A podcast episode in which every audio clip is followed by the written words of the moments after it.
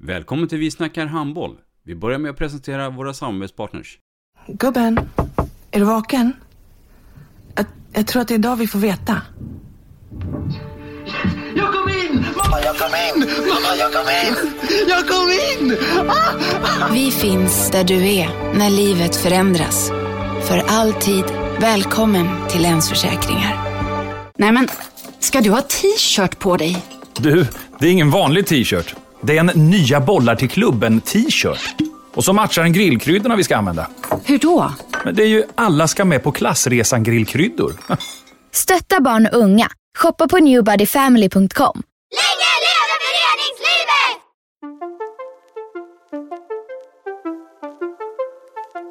Välkommen säger vi till dig som lyssnar till den nya handbollspodden Vi snackar handboll med Robban Z och Dagge. Vi snackar handboll, där du får veta alla sanningar som du inte visste att du missat. Vi snackar handboll. Idag i programmet Vi snackar handboll så har vi ju bland annat Dagge en svensk mästare. Vi har ju en västkustbo, vi har en proffsspelare i Tyskland men numera också en elittränare för ett lag här uppe i 08-området. Eller hur? Ja men så är det. Vi har en katt bland hermelinerna, eller en göteborgare bland stockholmarna. Eh, välkommen Patrik Fahlgren, Hammarby eh, handbolls eh, huvudtränare. Ja, stort tack. Jaha, Patrik Erik Fahlgren, född 27 juni 1985. Vem är det? Ja, det är ju ingen enkel fråga att svara på men... eh, Men det är du i alla fall. Ja, det är jag absolut. Ja, vem är jag? Jag vet inte. Jag är väl en eh, vanlig handbollsintresserad kille skulle jag säga. Som, som du sa nu, hamnat i Stockholm från Göteborg från början. Så det... Berätta från början med eh, föräldrar, mor, far, syskon och det. Allting måste ha börjat någonstans. Ge oss en Ja. bild från början. Det måste du ha gjort. Eh, nej men jag har eh, mamma och pappa och en lilla syster. Och eh, min mamma var ju handbollsspelare från grund och botten och var också handbollstränare när jag var liten. Så att, eh, jag var alltid med i hallen och var väl på, ja, lekte på ena sidan eller eh, bakom någon bänk eller ja. Nu när jag har egna barn så inser jag att det måste varit ett jäkla slit för henne men det var jag i alla fall fram tills dess att jag till slut fick börja själv som jag gissar att jag också tjatade ganska rejält om. Pappa då, var han också med på ett hörn eller var det mamma som fick? Eh, pappa var eh, basketspelare så han var inte så handbollsintresserad. Men eh, numera är han handbollsfrälst, absolut. Och, och eh, barnen idag, är de på väg att bli handbollsspelare eller är de för, för tidigt än? Eh, jag har en bonusson som spelar i Hammarby också och den, eh, min son då, han är ju eh, fyra och ett halvt så att han Mm. har börjat lite på så här boll, bolllekis eller vad man kallar det. Så eh, Mm. Vi hoppas. Ja. Du, när du, när du säger din hall där, jag utgår ifrån att det är utanför Göteborg och Partille. Ja men precis. Mm. Den eh, tiden var länge sedan, men jag förmodar att du har bra minnen kvar. V- vad- är starkaste minnet av de här åren i tidig ålder med Sävehof? De starkaste minnena är väl eh, gemenskapen och liksom eh, vi hade ju det väldigt bra där med, med, med det sociala kompisar och var mycket resor och turneringar och vi var ju väldigt många också så det var ju alltid enkelt för oss att åka på turnering. Vi kunde lätt dela upp i två lag, i tre lag. Eh, så att eh, nej, det var en toppentid faktiskt. Var mamma tränare för ditt 85-lag? Ja, absolut. eh, Det var hon. Mhm. Du har ju gått den långa vägen där genom Sävehofs ungdomsverksamhet och, och sådär. Eh, känner du att det är liksom jämfört med andra normalföreningar, är det en fördel att ha vuxit upp i Partille och just i Sävehof? Eh, Jag tror att eh, såklart att det var, det var ju alltid om man, jag spelade också fotboll till exempel och tyckte det var också jätte- jättekul men det var ju Mm. lättare sen att välja handbollen för i handbollen var vi ju ja, men bäst i Sverige i princip. I alla fall bland de bästa och i fotbollen så var vi ju, om vi knappt var bäst i Partille kommun så att det var ju Skillnad? Ja absolut, Mm. det, var ju väl, det var ju lätt val på det sättet och man fick ju naturligt, om man var duktig så kom man med i så här stadslag och vi kom, lång, vi kom långt i SM och sådär så att det, det var ju lätt att välja det. Så att det tror jag absolut var en fördel. Jag, jag blir ju alltid förundrad över eh, bredden på Sävehofs verksamhet. Nu är inte du kvar där längre, men jag misstänker att du har rätt mycket insyn och sådär. Uh, och jag, jag hörde någon siffra på Flickor 07 förra året på 170 ungar. Uh, nu funkar det ju så att liksom ungar kommer och går och, och slutar och sådär, men, men ändå, det, det är ju makalöst egentligen. Uh, för jag menar, så stor är ju inte Partille kommun egentligen va? Eller ja, stor är den väl, men, men liksom hur är det möjligt? Vad är hemligheten bakom deras mångfald? Jag tror att eh, en stor faktor är att man har lyckats bli det självklara alternativet vad det gäller bollidrott. Som jag var inne på förut så är fotbollen klart svagare och utspridd på kanske 6-7 klubbar i samma kommun. Och, eh, hockeyn är väl eh, lite mindre, det är Frölunda som är störst och, och sådär. Så att eh, man har verkligen lyckats etablera sig som det, det självklara alternativet. Alla bollintresserade unga börjar spela handboll för att det är bara det man gör. Mm. Och då får man ju väldigt många till slut som du säger. Patrik och skoleleven, hur var han? Han var väl eh, helt okej okay, så länge han var intresserad. Och eh, var väl inte särskilt bra när jag inte var intresserad. Jag hade väl svårt att sitta still och koncentrera mig och, och göra saker som jag inte tyckte var roligt. Mm. Eh, men däremot tyckte jag det, jag var nog helt okej okay i de ämnen där jag, där jag var intresserad och tyckte det var kul och inspirerande och få göra saker som, ja. Har du någon kontakt med de gamla eh, klasskamraterna idag? Eller är det mer via sociala medier och det? Alltså jag har bra kontakt med min gamla klass från gymnasiet faktiskt. Många, mm. många kompisar där som fortfarande är nära vänner. Men eh, jag träffar väl dem inte så ofta men eh, det känns som att det behövs liksom inte utan man kan, man kan bara ta vid där man mm. slutade på något sätt. Mm. När jag säger Patrik Fahlgren, Dagge, vad, vad, vad tänker du då? Eh, ja, men jag, jag har ju sett Falle spela eh, från B-pojk uppåt egentligen. Och jag minns ju en, eh, en superungdomsstjärna egentligen i 85-kullen. Det var ju liksom du och Linus Lake i princip som var som dominerade kullen där och eh, B-pojk, A-pojk och, och sådär. Och, eh, så att jag blir ju inte förvånad att liksom att det sen att det sen resulterade i åtta proffsår i Tyskland och A-landskamper och tidig debut i, i Sävehofs A-lag minns jag att det var 16, 17 eller? Eh, ja, 17 där, första års eh, junior. Ja. Mm. Uh, jag, jag, jag satt faktiskt och, du får rätta mig om jag har fel, men jag, jag åkte ner till Göteborg när ni spelade Champions League något år. Uh, och jag har för mig att ni spelade i Skandinavium mot Kiel. Uh, minns du det? ja, det glömmer man inte. Nej, och jag för mig att du mötte Martin Bokvist i din zon liksom. Att han spelar höger två, du vänsternia och, och sådär. Och, och du kan ju inte ha varit med i 17 år i det läget. 18 kanske? Uh, ja, ung var jag i alla fall. Jag kommer inte ihåg exakt. Nej, men det nej. gick ju väldigt bra den här matchen, det minns ja. man ju. Det var ju liksom genombrottet eller hur man nu ska säga mm. det på något sätt. Så det, var, nej, det var väldigt, väldigt kul. Mm. mm. Häftigt. Vad och är 85-årgången en bra årgång i Sverige? Vad säger ni? Ja, jag vet inte. Jag, kanske ändå inte inte att det blev så jättemånga. Jag, jag minns ju, U-landslaget var väl 84-85 i och för sig som Carlén hade där och det var väl inga större framgångar tror jag på den tiden. Åtminstone inte de sista mästerskapen. Uh... Nej, jag tror vi kom, vi förlorade ju första mästerskapet i förlängning i semifinalen. Där var vi ju nära ja. och sen kom vi femma och sen så var vi ju inte alls bra på det sista gången där. Men nej, men 85-kullen det blev väl aldrig så bra kanske när man summerar det.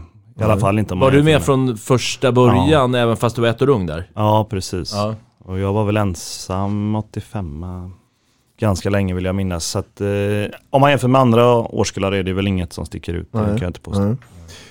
Men, och du hann ju med och spela även, eh, numera heter du Sverigecupen, alltså för Göteborg. Um, vad var det för minnen från den tiden då? Nej men att man var otroligt stolt att man fick vara med i, i stadslaget. Det, det var ju liksom mm. Det är nästan så att det var större än om man, när man fick vara med i landslaget första gången. Det var mm. ju ja, otroligt. Och sen eh, vann vi också minns jag. Så att, eh, det var jätte, jättekul. Det, det kändes väl också som att det var liksom starten på någonting. Att man kände sig, fan det här, det här ska jag satsa på. Liksom. Det, mm. det verkar det verkar gå bra för mig och det, nu jävlar, nu känns det så himla stort allting. Mm. Från att spela i, i Sävehof till det. Så nej, det var superkul. Mm. Du, vi pratar ju om eh, Dagge, att man börjar som tidigt i sin årssammanhang. Falle var 17 år eh, och det är rätt. Premiären var ju då med Sävehof och tränaren var Rustan Lundbäck. Ja, precis. När han hörde av sig att nu ska du debutera här, hur gick det resonemanget? Eh, Det minns jag inte riktigt. Men eh, jag utgår från att jag var fruktansvärt nervös. Men antagligen otroligt stolt också. Hur var Rustan som tränare då? Nej, han var ju eh, otroligt bra. Var, Mm. Han eh, lärde ju oss en hel två, tre generationer, liksom utbildade oss i, i handboll så som han tyckte att eh, den skulle spelas och var ju väldigt eh, liksom, noggrann med hur, hur det skulle göras och ner på detaljnivå. Väldigt detaljerad. Eh, och också hade tålamodet att jobba med oss. Jag gissar att vi kanske inte var den lättaste gruppen att, att ha att göra med. Det var väldigt många unga killar som vi tyckte väl allihopa att vi var Guds gåva till handbollen på något sätt och tyckte att vi kunde och visste precis allting med, ja det var ju Larholm och Kim Andersson och jag och Fritzson och det var ju jätte, jättemånga som Mm. verkligen tyckte Var den här äldre generationen fortfarande kvar då med, jag tänker Anders Eliasson och... Ja, Anders var ju kvar som eh, lagkapten. Han och Peter Möller var väl de som stod lite för eh, Det var väl också bra för lite jämvikt då till det jag pratade om innan att eh, få ner oss på jorden lite och få oss att förstå att eh, man kan kanske inte allting när man är 19 år, 20 år Mm. som, som åtminstone jag tyckte att jag Mm. kunde. Det blev ju då två SM-guld. 2004 och 2005. Vilket värderar du högst? Eh, första guldet såklart. Alltså jag, jag minns att vi mötte RIK där i finalen. Det var ju bästa fem eh, innan det blev den här Ja. en finalmatch. Och RIK på den tiden var ju sån otrolig storebror. Jag minns att vi, vi satt och funderade på, det, går det ens att vinna mot RIK i en SM-final? Och de var ute mycket i tidningarna och sa liksom så här, vi vet hur man spelar SM-finaler och Sävehof de har aldrig gjort det. Och lite sådär. Så att eh, det var en prövning för oss och jag minns att, eh, att Rustan sa det till oss också. Bara så att ni förstår vad de gör nu så är de bygger ett luftslott. Att spela SM-final är som vilken handbollsmatch som helst. Mm. Och liksom där någonstans, ja men just det. Och så vann vi första matchen med 10 mål. Och tänkte, ja nu har alla vunnit en match. Och sen så lyckades vi vinna andra matchen med 10 mål också. Och då var det liksom bara en match ifrån det här guldet som Mm. var, alltså det var så, det var, gick nästan inte att ta på kändes det som. Även då. Men eh, ja, först då tänkte man vi kanske har chansen ändå. Nu leder vi med 2-0 och liksom vunnit två matcher ganska klart. Men ja, det fanns en enorm respekt för RIK Mm. på den tiden. Mm. Och det som de hade gjort och alla guld de hade vunnit. Men sen vann vi och då var det bara Vann ni tre euforiskt. raka, Ja, eller? euforisk känsla. Det var, känns overkligt. Alltså, Som Mm. att man inte var med själv på något sätt. Vilket år var det här? 2003-2004. Ja. Våren 2004. Stämmer det? Sävehof då och Sävehof idag. Vad är den största skillnaden tror du och tycker? Den största skillnaden är väl eh, att de har eh, flyttat fram positionerna ytterligare. De har ju vunnit många guld sedan dess och fått en ny arena och vuxit och blivit ännu större. De som du nämnde innan, ännu fler ungdomar och Mm. så att eh, det skulle jag säga att de är ännu större och ännu proffsigare. Där och då var ju vi, liksom vi vann första gången. Vi var, ju- kände, ju, kände ju oss som gäster lite grann där i, i, i finalspelet. Så, att, så är det ju inte längre. Ja. Det blev ju några år i elitserien och sen så bar det av till Tyskland. Eh, åtta säsonger. Berätta lite om de åren och vad det, hur det präglade dig. Eh, Jag kom ju till Flensburg först eh, och det var ju, eh, märkte man ju ett väldigt stort steg från Sävehof och jag tyckte det var fascinerande liksom hur bra alla var, precis alla och vilket stort steg det ändå var att, göra det. Men det första jag lärde mig, eller liksom den största lärdomen som jag tycker jag kan, tog med mig var att wow, det finns verkligen väldigt många sätt att göra saker och ting på. I Sävehof var vi ju så himla liksom inkörda på den här eh, Rustans linje om att det är precis så här man ska göra. Medan man då upptäckte att ja men okej, man kan ju faktiskt tänka på på väldigt många olika sätt och eh, innan jag flyttade dit så skulle jag nog bara avfärdat många idéer som att nej men så gör vi inte utan vi gör så här. Medan jag där verkligen blev, det öppnade upp ögonen för mig på ett, eh, ja, men ett tydligt sätt. Mm. Hade man agent på den tiden? Eh, det fick hade man. Nej, det hade man faktiskt. Ja. Ser, du, åren går ju där. Ehm, I samma veva då, då så du nämnde ju det att du var stolt att dra på sig den här Göteborgströjan. Men du fick också chansen att dra på dig landslagströjan också. Ehm, men innan du gör det och berätta lite grann om det så ska du få sätta hörlurarna i närheten här. Så ska du få en eh, hälsning. Tjena Patrik, det är Kalle Andersson här från Svenska Handbollsförbundet.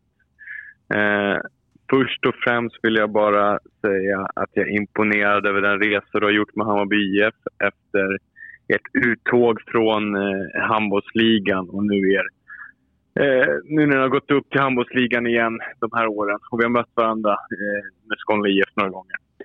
Eh, det jag skulle vilja veta från dig Patrik, det är om du, dina erfarenheter från ditt proffsliv utomlands.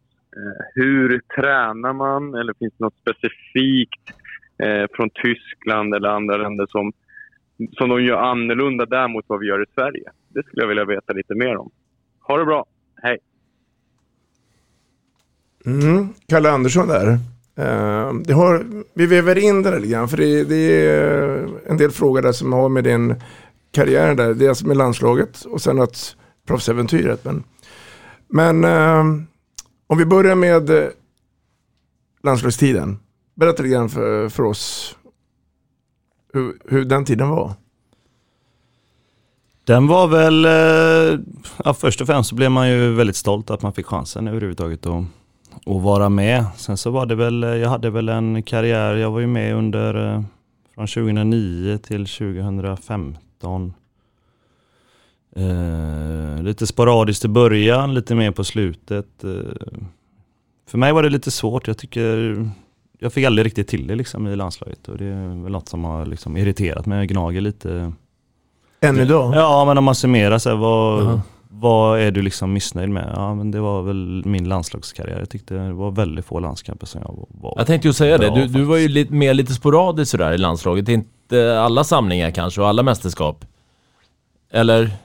Ja, i början var det ju så. Sen så var jag väl med från 2000, efter OS där 2012, 2013, 2014, 2015. Då var jag med ganska mycket. Men nej, fan jag svårt att sätta fingret på det, men jag fick liksom aldrig riktigt till det. Jag kände aldrig att jag kunde... Nej. Jag spelade aldrig på samma nivå som jag gjorde i klubben egentligen. Det var det jag tänkte komma till. Känner du liksom att du var mer, hade mycket mer central roll och dominant roll liksom på klubbnivå än vad det sen blev när du kom hem till gulblåa tröjan liksom? Ja, det hade jag ju, men det var ju också fullt rimligt att det var så. Men det är som sagt, det är lite svårt att sätta fingret på det, vad som var problemet. Det kanske också var hjärnspöken i slutändan. Som mm. Man ville lite för mycket skulle jag nog summera det nu så här i efterhand. Och man ville visa lite väl mycket vad man kunde kanske. Eh, men... Eller var det också konkurrensen var så pass tuff i landslaget där? Att, jo, att det inte fanns utrymme? absolut. Men det var inte heller det att jag inte fick spela. Det var också det att jag var inte heller bra när jag spelade. Nej, så att jag kan inte skylla på så himla mycket egentligen. Nej. Men så kan det vara. Det är inte alltid man får till det heller. Nej, nej. Det hann ju bli i alla fall um, 53 mål, eller 53 landskamper, 67 mål eh, enligt statistiken. Så det är i alla fall en del. Mer än vad jag och Dagge tillsammans har gjort i alla fall. Mm. eh, landslaget idag då, kontra då, med en norrman i spetsen. V vad säger vi? Det har väl varit eh, väldigt positivt tycker jag sen eh, Glenn tog över och det känns som att vi har en otrolig bredd nu i svensk handboll med väldigt många spelare som eh, jag tycker är aktuella för ett mästerskap och det kan inte vara lätt att ta ut laget. Och sen så tycker jag att de har eh, spelat väldigt bra handboll de sista två mästerskapen. Eh, var, jag hade ju Spanien där tycker jag i OS också i, i den kvartsfinalen. Så att, jag tycker det ser väldigt bra ut. Mm. Håller du med? Ja, nej, men absolut. Jag, jag brukar tänka på vänstern i positionen bara. Eh, om man tänker under Sveriges storhetstid där så hade vi ju inga skyttar egentligen. Eh, Ola Lindgren var ju vänstern i utan att kanske vara den här superskytten. Sen var han bra på jättemånga andra saker. Men, men tittar man liksom på konkurrensen just på den positionen idag så är det ju liksom en, en handfull kommande världsstjärnor egentligen. Eh, och det är ju, jag menar han Sidmalm där, som inte ens uttagen här nu och ska spela Kelce nästa år. Och sådär. Så att det, det, jag håller med, det är en fantastiskt urval eh, som Solberg har. Blev du överraskad när Handbollförbundet presenterade Glenn Solberg som huvudförbundskapten? Ja, det måste jag erkänna att jag Ja. blev. Det, det trodde jag inte. Jag trodde de skulle välja någon svensk faktiskt. Ja. Mm. Men så är långt från godkänt då? Ja, det, jag tycker att man kan väl inte säga annat än att det har varit väldigt bra. Nej, nej. Då går vi tillbaka då till eh, din år i Tyskland. Eh, för jag misstänker också att du under den tiden utvecklades som spelare och som människa. Låt Ja. oss ta oss igenom den resan. Ja, men det började ju i Flensburg så så dels så tränade vi ju väldigt mycket mer än vad vi hade gjort i Sävehof. Vi tränade ju två gånger varje dag och hade ju tid att göra det. Och eh, med bättre spelare, högre tempo, folk är starkare, bättre, smartare, på alla sätt bättre. Mm. Så att det var ju, som jag sa innan, ett stort steg. Det var nästan som att gå från junior till seniorhandboll i Sverige. Eh, Sådär, så. Ja, men- Mycket danskar på den tiden? Ja, vi hade nog fem svenskar, sex danskar, en islänning, en norsk och en tysk för för mig. någonstans.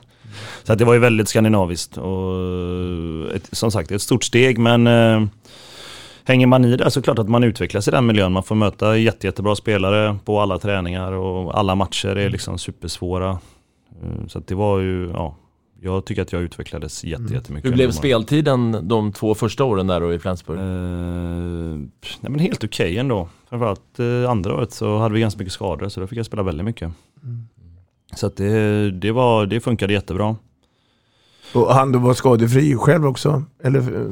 Ja, det hann jag ju faktiskt vara ända tills jag bytte ut till Mälsungen där. Och eh, där fick jag ju spela ja, väldigt, väldigt mycket. Mm. Sen så bröt jag ju eh, handleden i december 2011 eller något sånt där. Så det var väl det. Och sen så skadade jag ju knät där 2015. Men i övrigt så missade jag nog ingen match vad jag kan minnas. Det blev många år. Mm. Eh, Jag, Vilket- jag tänkte skjuta in en, eh, eh, när vi ändå pratar Tyskland där Robban. Eh, nu är du själv elittränare här i Stockholm med Hammarby. Eh, och du vet på ett ungefär hur det ser ut i Sävehof. Eh, men också de här åren jämförelsevis resursmässigt, tyska föreningar kontra eh, svenska. Liksom, är det milsvida avstånd i resurser eller? Berätta lite för oss.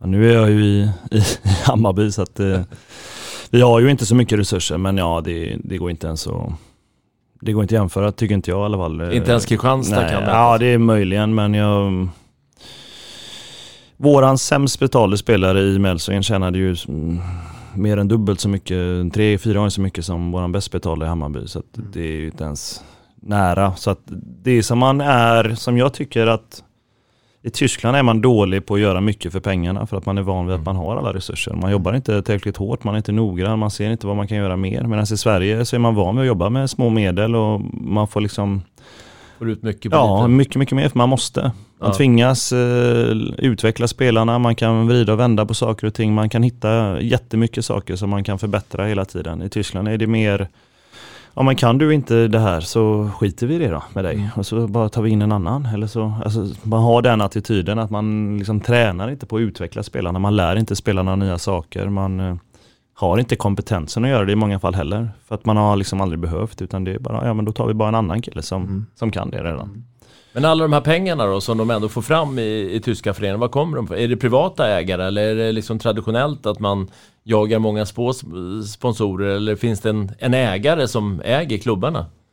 Flensburg så eh, har de ju mycket skandinaviska sponsorer och de är ju hela den regionens liksom, största lag där. De Mm. har 6000 åskådare på alla matcher. Så att där har de nog mycket sponsorer och biljettintäkter och, och på det sättet. Medan i Mälsungen där jag var så eh, var vi ju sponsrade av eh, ett läkemedelsföretag som heter B. Brown Mälsungen. Mälsungen är ju en liten by med kanske 14 000 invånare och de är världsledande på många saker. Så att hon som ägde det företaget sponsrade ju oss med, ja hon tog väl sitt myntfack och slängde in i handbollsklubben. Det räckte väl ganska långt. Ja, okej. Mm.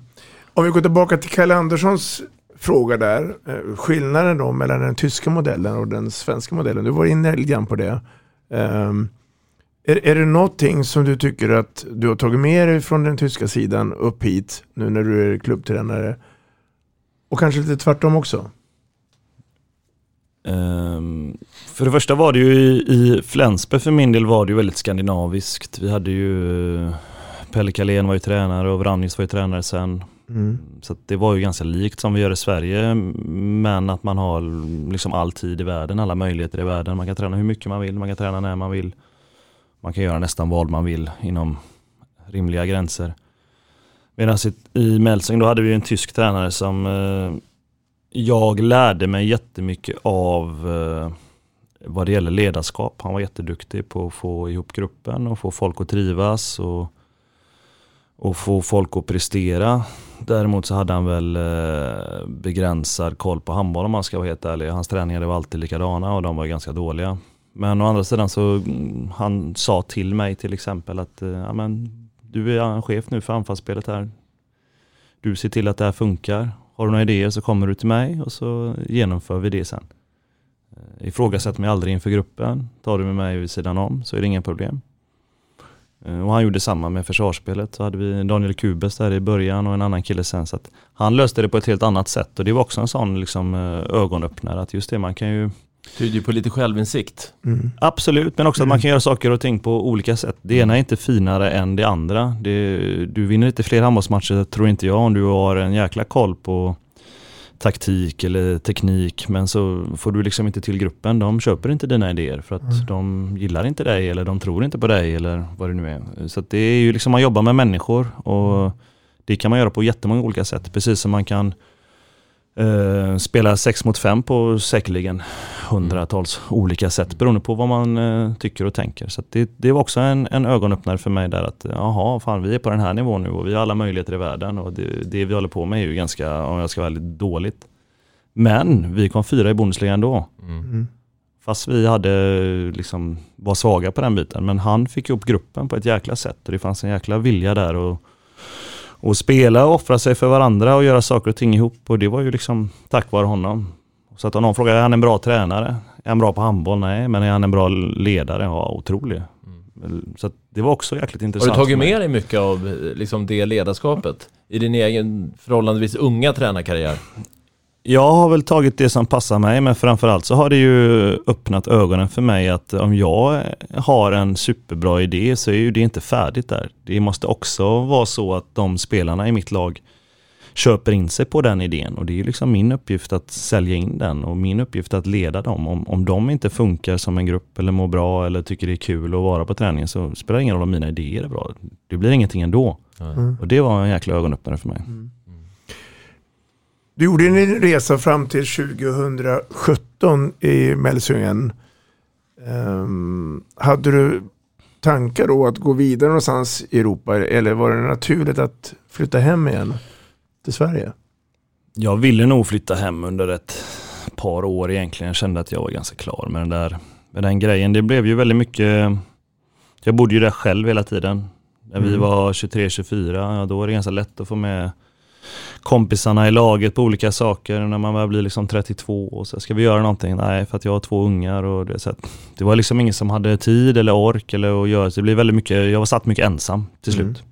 Och då var det så, är det här livet liksom åtta år senare? Spela handboll två gånger om dagen och sen så stirra in i väggen. Så att, det ville jag nog men hade kanske ingen för mig själv legitim anledning att söka mig hemåt. Mm. Förrän då eh, Jessica, min sambo, då blev gravid och då var det ganska lätt att säga, mm. men toppen, nu kan jag verkligen på alla sätt flytta hem. Mm. Och då blev det inte Göteborg och Partille som kanske många trodde eller hade hoppats på utan eh, ni, du valde resan upp till Stockholm. Ja, det hade jag nog själv aldrig trott heller innan men hon bodde ju här. Ja. Så att, eh, det blev ju så. Och med fast hand så blev ju det väldigt bra. Mm. Det är jag väldigt glad för. Men mm. Eh, det fanns ju ingen intention någonsin tidigare för mig att inte spela i Sävehof igen. Det hade jag nog aldrig det hade jag nog aldrig köpt om någon hade berättat om framtiden för Nej. mig. Jagade de dig under dina sista proffsår? Alltså Sävehof, var de på, liksom, såg de eh, dig avsluta din karriär i moderklubben? Hade ju en eh, dialog med dem, jag känner ju dem. Sen, så vi Ja. pratade ju absolut. Sen var vi väl liksom aldrig konkreta så, utan det var väl mest liksom hör av dig den dagen du, eh, det är liksom, du är färdig med det här. Så, så det var väl mer på det, den nivån. Men det var Hammarby som hörde av sig. Ja det var det väl. Eh, Jag pratade väl både med Hammarby och Rico och lite annat sådär. Men det var ju det som kändes liksom i magen någonstans roligast i slutändan. Mm. Vad var det som fick dig bestämma att det, blev, att det skulle vara Hammarby då? Det, det var just det magkänslan. Jag kände att eh, nej, men det här är någonting som, eh, som jag vill göra och det här är någonting eh, som jag vill, liksom hela konceptet med Hammarby och allt vad det är. Mm. Det, det kändes jäkligt lockande. Mm. Och då blev det Hammarby. Det blev det. Om du nu eh, tar på dig eh, hörlurarna igen här så ska du få en, eh, en hälsning från en god vän. Hej Patrik, det här är Claes Hellgren. Så otroligt kul att vi ser den utvecklingen på, på ditt fina Hammarby. Eh, en riktig skalp när ni tog Ystad borta. Jag hoppas verkligen att det fortsätter så här. Så vi eh, som tycker om handboll i Stockholm får se massor med fina matcher i slutspelet och att ni tar er tillbaka till den gamla goda tiden när, när det fylldes hela Hovet och, och, och Globen. Det vore det bästa som kunde hända för handbollen. Och Stockholm behövs och du behövs. Eh, lycka till Patrik. Ja, du vet att jag håller eh, otroligt stora tummar för er. Ja, Claes Hellgren. Ja, Eh, kul. Kul. Ja. När du eh, får höra de här orden då, och du har säkert fått höra dem från andra också. Vad, vad, vad tänker du då under den här resan du håller på att göra med Hammarby? Nej, jag, jag är bara liksom tacksam att man får vara med på något sätt. Det, det ger ju mig också otroligt mycket att dels handbollen är det som man- älskar mest och få göra det en resa just med någonting som man känner så här, det här kan bli riktigt, riktigt bra och att dela det med så många som känner för en och samma klubb. Eh, nej, men det är ju, det är ju skitroligt rent ut sagt. Eh, du, du, har ju, du har ju verkligen eh, förutsättningar att kunna jämföra Göteborg kontra Stockholm och kanske Skåne och sådär. Och här i Stockholmstrakten så brottas vi med liksom eh, ja, hallproblem och vi brottas med problem att de största talangerna lämnar för Göteborg i gymnasieåldern och, och sådär. Eh, vad, vad har, du- har du något perspektiv på det? Går det att vända eh, den här trenden? Går det liksom, kan vi se framför oss att det blir fler elitföreningar från Stockholm och behövs det? Eh, ja, du, du fattar vad jag menar.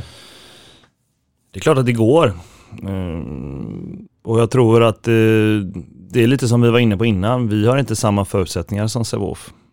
Men det finns också andra vägar framåt. Och istället för att sitta och tycka synd om oss själva för att vi har de förutsättningarna som vi har så måste vi hitta vägar där vi tar oss framåt och gör saker och ting bättre. Vi måste jobba eh, hårdare än vad de gör.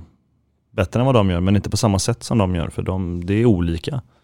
Och det, det tycker jag så är hela handbollsvärlden uppbyggd. Om du ringer någon som är i, man tänker, ja du ringer någon som är i Kiel så lovar jag att de har också 25 problem som de tycker är otroligt jobbiga för nu är plötsligt ska PSG värva någon från dem. Alltså, så man har alltid sina egna problem och om man fastnar i att fokusera på problemet så kommer man aldrig vidare. Det är klart att det är en utmaning i Stockholm med halvtider, det är jättesvårt. Men det man får, vi måste hitta vägar framåt istället för att, att det ska begränsa oss så himla mycket. Det tror jag. Vi har också saker som till exempel Sävehof i Hammarby. Vi kan fylla hallen med sjungande fans på Hovet som Claes Hellgren nämnde. Sävehof kommer aldrig kunna fylla Skandinavien med 10 000 sjungande Sävehofare. Det tror i alla fall inte jag. Det är i alla fall en lång väg dit. Så att vi har också andra fördelar men vi måste jobba stenhårt för att göra det också. Men vad, vad tror du det beror på? Du, du, du pratar ju mycket om det här att hitta andra vägar och jag, jag tycker det är jättespännande och liksom det är ju det sättet, vägen att gå när man inte har den eh, säcken stålar som andra har. Eh, men vad, vad, vad tror du det beror på att det är så kämpigt att få ihop ekonomin i Hammarby? Det, tittar vi historiken så har det ju varit väldigt kämpigt i 15 års tid egentligen. Jag tror att man har eh, jobbat sämre än eh, andra klubbar. Man har varit eh, lite bekväm, man har eh, litat på klubbmärket lite väl mycket. Jag tror att om vi jobbar lika hårt och lika bra som Sävehof och sen adderar ett, ett klubbmärke ovanpå som kanske betyder lite, ja men då är det ju toppen. Men om vi bara tror att det sitter i, i emblemet på tröjan, då är vi fel ute. Vi måste jobba lika bra som dem. Lika hårt, lika organiserat. Vi måste investera pengar i organisationen, vi måste utveckla vår verksamhet. Du sa en sak, vi måste se till att våran eh, elitverksamhet är så pass bra att man inte måste flytta till Skåne eller västkusten för att bli bra på handboll. Om man nu är stockholmare. Mm. Varför ska man inte kunna bo kvar här och bli elitspelare? Det är ju upp till oss att liksom bli så bra så att vi är ett alternativ där. Vi kan inte gnälla på någon annan utan det är liksom upp till oss att se till att det blir så. Tror jag. Det finns ju mycket talanger som helst här. Mm. Men, Ja, de, men de flyttar ju till Alingsås eller till Göteborg. Eller, men varför gör de det? Är det för, då måste ju vi, varför är inte vi attraktiva? Den frågan måste ju vi ställa oss och sen så måste vi ju det? ändra Har ni på det. ställt den frågan? Ja, vi håller ju på. Och vad liksom. gör ni åt det? Vi försöker nej, men bygga verksamheten kring, liksom, eh, vi börjar ju med elitlaget men också på ungdomsverksamheten. Mm. Vi har ju då kanske var det 500 ungdomar för tio år sedan när de vann SM-guld senast då kanske det fanns 10 ungdomar. Alltså Mm. det görs ju saker. Sen tar det ju tid. Men istället för att gnälla och vara sur på att det är ju ett faktum, vi måste ändra på det. Hur ändrar vi på det? Vi måste bli attraktiva. Varför ska man komma till oss? Jo, för att du kan utvecklas, du kan bli någonting. För att Kevin Egan Johansson kan spela i ligalandslaget helt plötsligt. Och Gustav Davidsson också under den här säsongen. Det är två spelare från, från Hammarby som har tagit sig den vägen. Vi måste ha fler sådana exempel. Då kan vi prata med nästa kille som är 16-17 år. Vet du vad? Kom till oss, för här kan man också bli bättre på handboll. Vi kan ge dig precis samma sak som de andra klubbarna kan göra. Men det är det jobbet som vi måste göra. Inte vara sur för att eh, Alingsås är längre fram än vad vi är eller något annat lag. Är det ett problem tycker du, eller är det en, en fördel rent av, att det bara finns ett elitserielag på här sidan? Och tänker konkurrensmässigt och... Du tänker på Stockholm? Ja, jag tänker på Stockholm. Ja. Tittar vi på Västsverige och Skåne så är det ju fyra, fem lag liksom ifrån de regionerna och här bara ett på, på herrsidan och på damsidan. Jag tror att det finns eh, både och i det. Det är klart att eh, det är en fördel att det blir en tydlig spets. Det finns en tydlig eh, topp. Sen när vi har blivit starkare och bättre så finns det väl ett underlag att ha minst två elitlag i Stockholm. Det är jag ganska övertygad om. Mm. Men, tänker tillbaka, Claes Helgen var ju inne på det här med att Hammarby har faktiskt spelat derbyn på Hovet Mm. och fyllt Hovet mot, mot Djurgården och sådär och det var ju liksom mäktiga upplevelser med 8000 människor. Uh, och det, det är liksom lite grann det man saknar, den här derbykänslan uh, i Stockholm. Det blir inga derbyn. Jag tror i alla fall mina herrar att något lag i innerstaden som ska vara med och konkurrera med Hammarby, det tror jag inte vi kommer få se de närmaste åren. Utan i så fall är det någon av de här gränskommunerna, ute i Märsta eller Tyresö eller Tumba i viss mån. Jag tycker i alla fall det är intressant det du säger Patrik, för jag tror också att du är inne på rätt spår. Och det, vi har pratat om det mycket jag och Dagge, att många måste göra lite för att det ska bli mycket eh, bra av det hela. Och det är väl där jag också känner med Hammarby också, att om många gör mycket så blir det bra. För någonstans har ju även Sävehof börjat så, att det blir som en snöboll. Det måste bli större och större. Sen är jag också inne på det där, att man ska inte jämföra så mycket med Alingsås och eh, Sävehof. Vi pratar ju också mycket du och Dagge, att, att de har ju två stora turneringar. Potatiskuppen i Alingsås och eh, Partille Cup som genererar pengar. Och då måste ju Hammarby hitta någon annan variant. Det kan ju vara att man hittar, ja, nu tar jag ett exempel, en löpartävling eller vad som helst och sådär för det hela. Um, Men, men summeringen av den är ju att, att Hammarby är på rätt sida nu av vägen till en framgång. Men det gäller bara att hålla kontinuiteten i det hela. Om, om du ser Hammarby som lag nu, om vi pratar det, när du kom och idag, december 2021, vad har hänt här? Ja, men den stora skillnaden är ju att vi har en mycket sundare klubb nu. Mm. Det är mycket lättare att göra saker, det är ordning och reda. Det finns inte de största resurserna men man vet vad som finns och man förhåller sig till det. Och man jobbar långsiktigt med en eh, idé och en plan och det är inte bara laget utan hela klubben. Det gör ju mitt jobb som tränare mycket lättare för då vi vet att saker och ting funkar, vi vet att vi är på väg och vi vet vad vi ska förhålla oss till. Men med det sagt, sen jag tog över som tränare där i, på riktigt kan man väl säga i Allsvenskan så tycker jag vi har gjort en jäkla fin resa och eh, utvecklats väldigt bra på de här tre åren. Så att, det- jag, jag är ju jätteglad för det, absolut. När, när, du, när du tog över där som, som tränare bara, eh, var kravet att upp med oss till handbollsligan så fort som möjligt? Eller hade ni någon, någon form av mål här? Att, Vi hade ju ett mål där vi skulle bygga ett hållbart Hammarby. ja. Och eh, sen fick det liksom diktera våra förutsättningar. Om det då är att vi ska vara ett allsvenskt lag, då är det så. Mm. Om vi Står lyckas... det, står det målet fast eller finns det, finns det en vision om någonting ännu bättre resultatmässigt de kommande tre, fem åren? Eh, Eller liksom vart är Hammarby på väg? I ditt huvud och i föreningens huvud? Klubben har ju en eh, idé om att man vill bli topp 8 i Sverige.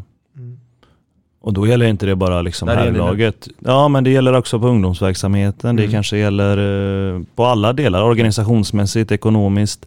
Vi måste flytta fram alla, eh, ja, alla bitar. Vi kan inte ha ett eh, A-lag som är topp 8 och så har vi en organisation som är topp 40. För att det måste liksom synka, annars blir det aldrig någonting över tid. Så det är ju den stora utmaningen nu, att lyfta ungdomsverksamheten, att lyfta klubben, investera pengar i organisation istället för en ny spelare. Att göra saker och ting mer rätt än vad man har gjort tidigare. Inte gå genvägar, inte skynda sig framåt, utan liksom bygga någonting som på sikt står kvar också, även när eh, Martin Dahlk slutar, om han nu gör det någon gång. Så att säga, det, får inte vara, nej men det får inte hänga på en spelare Nej. som det kanske var på den tiden när Hammarby vann sina guld. Det var ju otroligt gjort. Men då kanske man inte hann med den andra biten. Då fanns det liksom ingenting riktigt kvar när de lämnade. Så Nej. det försöker vi göra på ett annat sätt den här gången. Du Patrik, jag tänkte ställa en fråga till dig. Jag kommer få Dagge att eh, småle här nu. Du är inne på att Hammarby måste flytta fram sina positioner och, och eh, utveckla sig. Ska man göra det på egen hand eller ska man hitta samarbetsföreningar? Vad tror du här då? Eh, ja, det har jag också inget bra svar på. Och det, jag tror inte det heller är intressant exakt hur man ska göra det. Bara man börjar med ambitionen att man ska göra det. Sen är det liksom inte mitt jobb kanske som tränare för A-laget att Nej. sitta och säga exakt hur man ska göra. Men det är klart att det handlar ju om att bli starkare som klubb. Om det är tillsammans med andra eller om det är själv, det, det tycker inte jag är relevant så. Utan det relevanta är bara att man hela tiden gör någonting aktivt för att bli bättre. Sen får man ju utvärdera, fungerar det här sättet eller inte? Nej, ja eller mittemellan och så får man ändra sig igen. Så att det inte blir liksom lotto och allting. Ja, nu är vi lite bättre och nu är vi lite sämre. Utan det måste baseras på att vi har gjort någonting aktivt. Vi har gjort ett arbete där vi har trott på en idé. Och sen kan vi se om det var lyckosamt eller inte. Måste vi korrigera längs med vägen, säkerligen. Men det måste Mm. finnas en plan i, i, i Och, det ska vara hållbart. det måste vara hållbart. Det kan inte vara som det har varit innan. Det, då, då går det inte att jobba. Det är nog alla överens om. Och jag tycker det har gått ganska fort. I början när vi skulle rekrytera spelare så var den första frågan man alltid fick, hur är det med ekonomin? Och det var ju väldigt svårt liksom att övertyga någon. Medan alltså, nu är det ju helt andra liksom, frågor man får och intresset från folk utifrån är på ett helt annat sätt. Så det går ju att göra, men man måste, man måste göra det också. Mm. Inne på rekrytering sådär, har ni någon, någon, någon tanke eller idé om att ni helst vill rekrytera från Stockholmsområdet? Vi har ju en idé att vi ska ha, eh, vad det nu har satt för siffra, men 50% eh, lokala spelare. Kanske ännu mer. När du säger lokala, menar du egna produkter eller kan det vara från Skåne, eller Ja, men jag- Rimbo, Tumba? Jag tror också det är en svår fråga, för vad är en egen produkt? Om det är att de ska spela till Hammarby sen handbollsskolan, det blir nog svårt. För handbollsskolan har inte funnits så Ja, länge. säg i A- Hammarby. A-ungdom då. Ja, men varför inte? Men å andra sidan så ska vi inte heller urholka andra klubbars verksamheter tycker jag. Är det, har de en bra klubb att vara i så kan de väl komma till oss som juniorer eller seniorer. Det, det spelar inte mig någon roll. Men vi ska, måste bygga det med lokal förankring som vi var inne på innan. Vi, Mm. Om vår verksamhet är tillräckligt bra så kan vi attrahera de största talangerna att komma till oss också och inte till Alingsås. De behöver inte flytta från Skåne till oss när de är 14. Det kan de väl göra när de känner så här, nu vill jag satsa ännu mer än vad Skånela är just nu. Ja men då kanske vi ska vara ett alternativ Mm. tillsammans med Alingsås att välja på. Man måste inte flytta härifrån, men det måste komma härifrån också. Och det är också en ekonomisk fråga. Vi, vi kan inte ligga och betala de lönerna som är i Skåne för, för spelare, utan vi har ju liksom en, en Stockholmslön här uppe Ja. om man säger så. Om man jämför lite på herr och damsidan så är ju Skuru ungefär samma eh, situation som er. Han Får säkerligen också brottas med ekonomiska frågor och, och de är ensamma på, på planen i, i, i högsta serien sådär. Men min känsla, utan att ha något statistiskt belägg för det, är ändå att det är mer tjejer av de största talangerna från det här, den här distriktet som ändå väljer att vara kvar i Stockholm och då hamnar i Skuru. Medan på pojksidan så blir det Alingsås eller Sävehof som du säger. Vad beror det på tror du? Jag tror att det beror på att Skuru har varit bättre än vad vi har varit. Skuru har ju varit uppe i toppen nu i många, många år och vinner ju SM-guld. Varför ska du flytta härifrån när du kan spela där? Hammarby var ju nere i allsvenskan. Det är ju ett ganska stort steg ner när någon av de stora drakarna ringer. Så det tror jag är den största anledningen. Kan det finnas också att, i och med att Hammarby har kämpat så jävla hårt med ekonomin och liksom var, verkligen varit nere med, med näsan ovanför vattenytan. Eh, att det finns ett, en lite negativ klang runt Hammarby handboll som lever kvar lite grann. De här ekonomiska katastrofåren och att, att, och att det är därför de väljer att, nej men Hammarby är Hammarby liksom, vi flyttar väst, Västsverige istället. Så kan det säkert ha varit. Eh, som, som du sa, det har ju funnits liksom ett visst... Folk har tyckt att det känns lite oseriöst om man ska tala Mm. klarspråk och det har Mm. väl också varit så. Men vi jobbar ju hårt nu på, på att tvätta bort det Mm. och vända på det. Och det enda sättet att bygga upp ett förtroende det är ju att under tid göra saker och ting på ett schysst och ett bra sätt. Och eh, som jag nämnde tidigare, jag tycker att det har skett eh, en väldigt tydlig attitydsförändring när man pratar med folk från andra klubbar eh, på bara två, tre år. Och det gäller ju att fortsätta jobba med de bitarna såklart. Mm. Ja, jag håller med. Ja, Ja. Jag, jag får den känslan i alla fall. Ja, äh, spännande. Äh, Faller, du verkar ju otroligt, eh, på kort tid, otroligt dedikerad Hammarby och liksom Det känns som att det, det, du har liksom klubbsjälen tatuerad mm, på något sätt. Verkligen. Eh, men om vi blickar framåt. I din tränarkarriär, du, du är ändå förhållandevis färsk och, eller ung åtminstone. Eh, kommer det stanna vid Hammarby eller är liksom visionerna någonstans högre upp och längre bort? Jag har väl eh, inte funderat så himla mycket på det egentligen utan jag, jag tänkte från början att jag ska bara göra det så länge jag tycker det är jäkligt roligt. Och eh, det tycker jag fortfarande men det är klart att någon gång i framtiden så skulle det vara kul att testa någonting annat också, kanske flytta utomlands igen. Eh, men just nu, barnen är små och jag trivs bra i Sverige och jag var ju också ganska trött på det som jag nämnde innan. Det där, men ja, varför man ska aldrig säga aldrig, det kan väl komma den dagen. Och man märker ju att har man gjort, som jag gjorde åtta år eh, till exempel i Tyskland, så väldigt många gamla lagkamrater och kompisar så de blir ju också sportchefer och scouter och det ena med det tredje. Så att, eh, det rings ju eh, till min telefon ganska ofta, inte för att fråga mig om jag ska bli handbollstränare men för att fråga mig om den och den killen eller den och den spelaren i Sverige. Så att eh, man märker att man har byggt ett litet kontaktnät. Så att det vore väl spännande någon gång kanske. Om Stefan Albrektsson skulle ringa imorgon och berätta att Micke Appelgren flyttar ut till Europa och att de vill ha hem dig. Vad blir svaret då? Nej. Tydligt, det är bra. Klart och tydligt. Ja. Du, ehm, om vi pratar lite sportsligt och vi tar oss då i talande stund om Hammarby IF. Säsongen då 21-22. Vi, när vi är inne nu så är vi inne halvvägs. Eh, om, om vi sammanfattar hösten och blickar framåt våren här då. Eh, har, har det gått som planerat? Och då tänker jag både eh, för Hammarby men också även om, om du tittar på de övriga lagen. Som du, om du ser om det är några som har överraskat positivt och negativt. Börja med Hammarby du. Eh, ja, men det måste jag väl säga. Jag, vi är väl absolut supernöjda med säsongen än så länge. Mm. Eh, jag tycker vi har eh, varit duktiga på, på att göra det som vi, vi tänkte att vi skulle göra och försöka bli bättre hela tiden och jag tycker vi är ett bra mycket bättre lag nu än när säsongen började. Och eh, har ju dessutom lyckats samla ihop ganska många poäng ändå så att eh, det ser ju jättepositivt ut, absolut. Sen tycker jag det är lite svårt med när man är tillbaka i handbollsligan, man har liksom inte sett lagen på, på riktigt på ett par år så jag, jag hade jättesvårt att göra en bedömning innan, eh, var står vi? Och man ska ju alltid tippa tabeller och så här. Det, jag tyckte det var skitsvårt för att mm man har inte så bra koll när man inte ser dem så ofta tycker jag. Även om man ser det på tv, jag tycker inte det är samma sak riktigt heller. Så jag har lite svårt att förhålla mig till om tabellen ser ut som förväntat. Ja, i stora drag skulle jag säga. Det finns säkert något lag som är lite högre och något lag som är lite lägre. Men ja, men det, är ganska förväntat skulle jag säga. Dagge, när du tänker Hammarby idag och Hammarby för ett par år sedan i själva spelet, ser du några stora skillnader nu? Eh, Eller är det mycket klack-klack-spel och, och vi tar bollen med... eh, Klassiskt Hammarby-spel menar du? Ja. Eller, nej. Alltså vi... Jag hade ju bättre koll på Hammarby förra året egentligen. Året de vann Allsvenskan sådär så att... Och har väl i ärlighetens namn inte sett eh, jätte, jättemånga matcher i år. Men... eh, Jag... Alltså poängskörden vittnar ju ändå om att, att resan har startat uppåt för Hammarby. Eh, det är ju starkt som nykomling och liksom vid juluppehållet i princip ligga på åttonde plats. Eh, tittar vi historiskt så är det inte många nykomlingar som har klarat av det. Eh, så att jag är ganska övertygad om att, att, att Hammarby är bättre i år och stadigt blir bättre. Känner jag.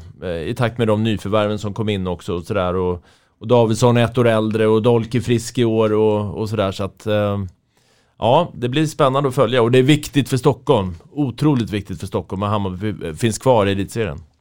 Patrik, när du hör de här orden, vad, vad tänker du då? Nej men eh, ja, man blir ju glad att någon tycker att det är viktigt och att någon tycker det är bra. Eh, Det är ju det man vill vara en del av, liksom ett sammanhang där vi jobbar åt, åt samma håll. Så att, eh, när du kom in som tränare och, och, och pratade med Kalle Mattsson hur har det varit förut, och det, kände du att här kanske vi inte ska göra st- större förändringar? Eller, eller, eller var det så att du ville vända på spelet fullständigt? Alltså vi gjorde ju stora förändringar när vi åkte ur. Mm. Eh, och eh, kanske mer än man egentligen tror eller ser om man inte liksom nördar ner sig fullständigt i det. Vi satte oss ner jag och Kalle och, och, och funderade, vad, nu har vi chansen att göra någonting nytt. Vad vill, vad vill vi vara för någonting och vart ska vi och hur ska vi göra det? Och det var ju liksom ganska omfattande arbete. Vi kollade massa matcher och på lag som vi tyckte var bra och skrev ner och höll på. Och så här, vi fick ju någonstans en, eh, ett staffli med en tavla som var tom. Det var ju bara att fylla den med någonting. Och det är ibland lättare kanske än om man ärver en, en tavla om någon annan där man ska förfina och göra om och sådär. Så att, eh, det var ju en jäkla möjlighet för mig också att få, få helt fria händer någonstans och bara börja måla. Mm. Så att, eh, det var ju skitkul liksom. Var det självklart att, jag menar du kom ju hem som spelare. Var, var det självklart på, att du skulle liksom ta över Hammarby när spelarkarriären var slut? Nej, det var det väl inte. Kände du dig ditt sista år som spelare som en spelande tränare? Det är egentligen det jag är ute efter lite. Var det din röst som hördes i omklädningsrummet och i timeouter och... eh, ja. För mig var det ju lite som jag sa innan där i Tyskland så fick jag ju på slutet sista åren stort ansvar vad det gäller anfallsspel i mitt lag och var väl, jag ska inte säga att jag var tränare men jag var väl åtminstone där och hjälpte till. Sen så skadade jag ju knät 2015 och var borta i, vad det nu var, tio månader kanske. Och under den perioden så satt jag ju på bänken med som assisterande tränare till min tränare då. Mm. Så då fick jag ju lite blodad tand och tänkte fan det här är ändå jävligt kul och det finns mycket som man kan liksom göra i, i det här yrket också när man sitter här. Och sen så, så att det fanns ju någonstans med mig men det var inte uttalat när jag flyttade hem att jag skulle bli tränare. Det var ju liksom att jag blev tränare första gången, det var ju för att Kalle valde att inte fullfölja sitt kontrakt helt enkelt. Han hoppade ju av, han hade ju många år kvar där så Mm. det var väl det. Mm. Mm. Mm. Eh, kommer Sävehof vinna igen ett SM-guld? Eller ser du i vår att något annat lag kan överraska? Jag tror att så länge de får vara skadefria så kommer de vara favoriter. Det skulle jag säga. Men det är klart att det finns ju många om det nu. Du tror inte det sliter på dem när de spelar också ute i Europa mycket? Att det blir för tufft? Eh, Vi har ju pratat också om det förut, att det blir, det att hitta balansen där, att det kan bli för mycket. Jag tror att... Samtidigt vill de, vill de vara eh, ute där? Ja, jag tror att eh, de vinner mer på det än vad de förlorar i slutändan. Det är möjligtvis i den här perioden nu då som de kanske förlorar lite om det Mm. skulle vara. Men nej, det, det tror jag är positivt för dem, för klubben och för spelarna. Om man ser matchen igår, mm, det är ju Mm. liksom, ja, wow vad de gör, även om de förlorar mot Magdeburg och vad de lär sig och vad de får spela mot för motstånd, det tror jag är jättenyttigt för dem. Och då kommer vi också till den här diskussionen vi pratat om många gånger. Om nu Sävehof är framgångsrika, hur kan de behålla spelarna? Så vi får det här som du var inne på, kontinuiteten och det. Eller kommer olika agenter, honom vill vi ha, tack och hej. Eh, Jag tänker att handboll handlar mycket om eh, generationer eller all idrott. Den Mm. stora skillnaden är att en generation i Kiel kan ju vara i tio år. För att de finns inget högre upp i näringskedjan om de spelar sina kort rätt. En Mm. generation i Sävehof kanske är två, tre år. Eh, Det man kan göra tror jag är att man kan eventuellt med en förbättrad ekonomi istället för att en generation är tre, fyra år kanske den kan bli fem, sex år möjligtvis. Men vi kommer ha väldigt svårt att hålla emot eh, när de största klubbarna liksom är intresserade. Och inte bara för det ekonomiska men jag menar Kiel har 12 000 varje hemmamatch i ligan. Det har inte så. Det finns någonting där som kommer attrahera och locka spelare oavsett om ekonomin är samma. Så att jag tror det handlar om att rida de här generationerna längre, bli duktig på att integrera dem eh, tidigare så att man kanske kan överlappa och hålla det levande längre. Men det kommer ändå alltid vara cykler. Så var det även när jag spelade så för vi var i Mm. Champions League. Sen flyttar ju Kim till Kiel och Jonas till Barcelona och Per till Hamburg och säger ah, okej det blir ju svårt för oss att ersätta dem. Sen kom det en ny kull som kunde göra det lite grann men det blir ändå cykliskt på något sätt. Det är lite lättare för Sävehof också i och för sig att, att eh, göra den här generationsväxlingen med alla dessa eh, ungdomar och sådär. Men just den frågan ställde vi ju faktiskt till Abbe när han var gäst hos oss. Om, vi inte, om han inte funderar på att förändra och flytta upp den här platsen i näringskedjan som du pratar om. Och det han svarade, jo, jag går och funderar på det varje dag. Att liksom våga chansa, men, men eh, det är klart att det, det, det är lite skillnad på resurser. Mm. Jag håller ju med dig Patrik också, det här med att, att spelarna ska våga ta steget vidare. Eh, samtidigt då så är det så, då får ju du möjlighet att hitta nya spelare. Eh, och å andra sidan så kanske det blir så att Glenn Solberg och Martin Bokvist eh, kanske aldrig ringer till någon i Hammarby och säger nu vill vi ha dig i landslaget. Utan man tittar utanför, för där är ju alla proffsspelare. Eh, och, och, det, och det är här jag är lite kluven här i den här diskussionen. Eh, att försöka behålla dem men ändå inte lyckas. Jag tror också det är viktigt om man som ung handbollsspelare som spelar i svensk eh, ligahandboll så måste man också förstå det som jag var inne på tidigare att det kan vara ett riktigt stort steg också när du flyttar någonstans. Du ska också vara redo. Ett, handbollsmässigt. Det är inte så himla kul att åka någonstans och sitta på bänken eh, i tre år. Det gör inte toppen för din utveckling. Utan du ska Mm. flytta när du tror att du är tillräckligt bra för att ta en plats. Men också två, det är inte helt lätt att flytta till ett annat land. Det är ett språk som du inte kan. Du kanske flyttar själv. Du känner ingen. Det är också på det mentala planet en jättestor utmaning för många. Som man kanske inte heller eh, förstår innan man gör det. det jag tycker det ofta är så i livet, någon säger tänk på det här, men innan man själv upplevt det så är det jäkligt svårt att ta in. Mm.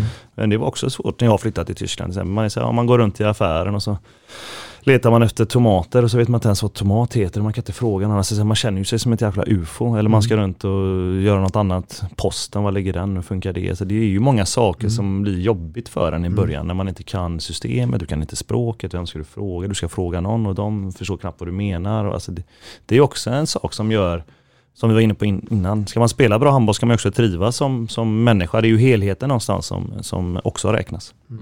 Mm. Jag tänkte avsluta sen med bara prata lite eh, tekniskt taktiskt handboll. Det Ja. händer ju hela tiden någonting. Eh, Jag tänker på 7 mot 6, 7 mot 5. Ehm, hur, hur tänker vi här och hur, hur tänker du? Alltså, och jag tänker när, när, du själv var aktiv, då har hänt en hel del. Ja, spelet. absolut. Nej, men jag tänker väl eh, varje dag, höll jag på att säga, på olika saker. Och jag tror att eh, det är viktigt att det är jäkligt tydligt vad man ska göra och att man vet vad eh, spelarna jämte sig kommer göra och att det är ändå mer uppstyrt än vad det kanske ser ut i, i Hammarby. och eh, att man är noggrann och försöker eh, analysera vad är motståndaren och vad kan vi göra som passar dåligt för dem. Och, och, och så, här. så att jag tror att den taktiska delen är superviktig men också superintressant och också utvecklande för spelarna för att de får en helt annan medvetenhet om vad de gör och varför de gör saker och det tycker jag gör ofta att de tar stora steg. Håller du med? Lägge? Ja, absolut. Jag är lite nyfiken på en annan sak också. Det här med nästa års regeländringar. Bland annat den här avkasten känns ju spännande tycker jag. På vilket sätt kommer det förändra eh, handbollen tror du? Det kommer ju bli svårare att spela 7 mot 6. Sen i vilken utsträckning det tycker jag återstår att se lite. Jag tycker att ibland så tenderar man också att överskatta eh, vissa regeländringar. Men eh, det kommer ju absolut göra det lättare att man får eh, lägga avkasten där från en större yta. Men det blir intressant att se. Mm. Det, jag tycker också det hade varit positivt för handbollen om det blev lite svårare, att det kostar lite mer att spela 7 mot 6. Mm, faktiskt. Om vi rundar av här och bara du ska få spåna i skålen så har vi ju då ett mästerskap. Och när det här programmet eh, går ut i etern, ja, så vet vi ju vilka som blir Europamästare på här sidan. Vad och hur tänker du för Sveriges del under det här kommande mästerskapet i Ungern och Slovakien?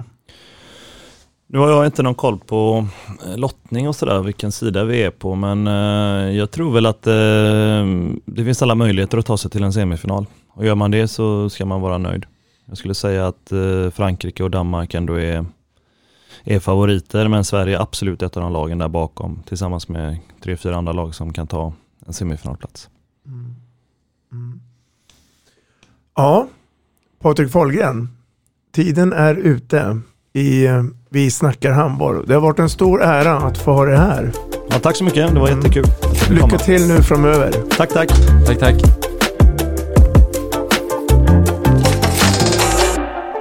Vi snackar handboll, där du får veta alla sanningar som du inte visste att du missat.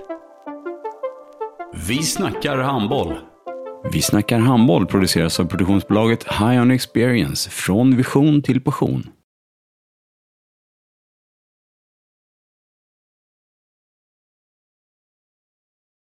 Ett avslutande tack till våra samarbetspartners. Hallå!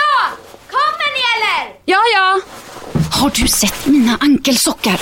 De här? Nej, nej, jag menar skridskoslip till juniorlaget Ankelsockarna. Ja, men kolla bredvid träningsläger med handbollstjejerna-t-shirtarna. Stötta barn och unga. Shoppa på newbodyfamily.com. Länge leve föreningslivet! Gubben, är du vaken? Jag, jag tror att det är idag vi får veta. Jag kom in! Mamma, jag kom in! Mamma, jag kom in! Jag kom in! Ah! Vi finns där du är när livet förändras. För alltid välkommen till Länsförsäkringar.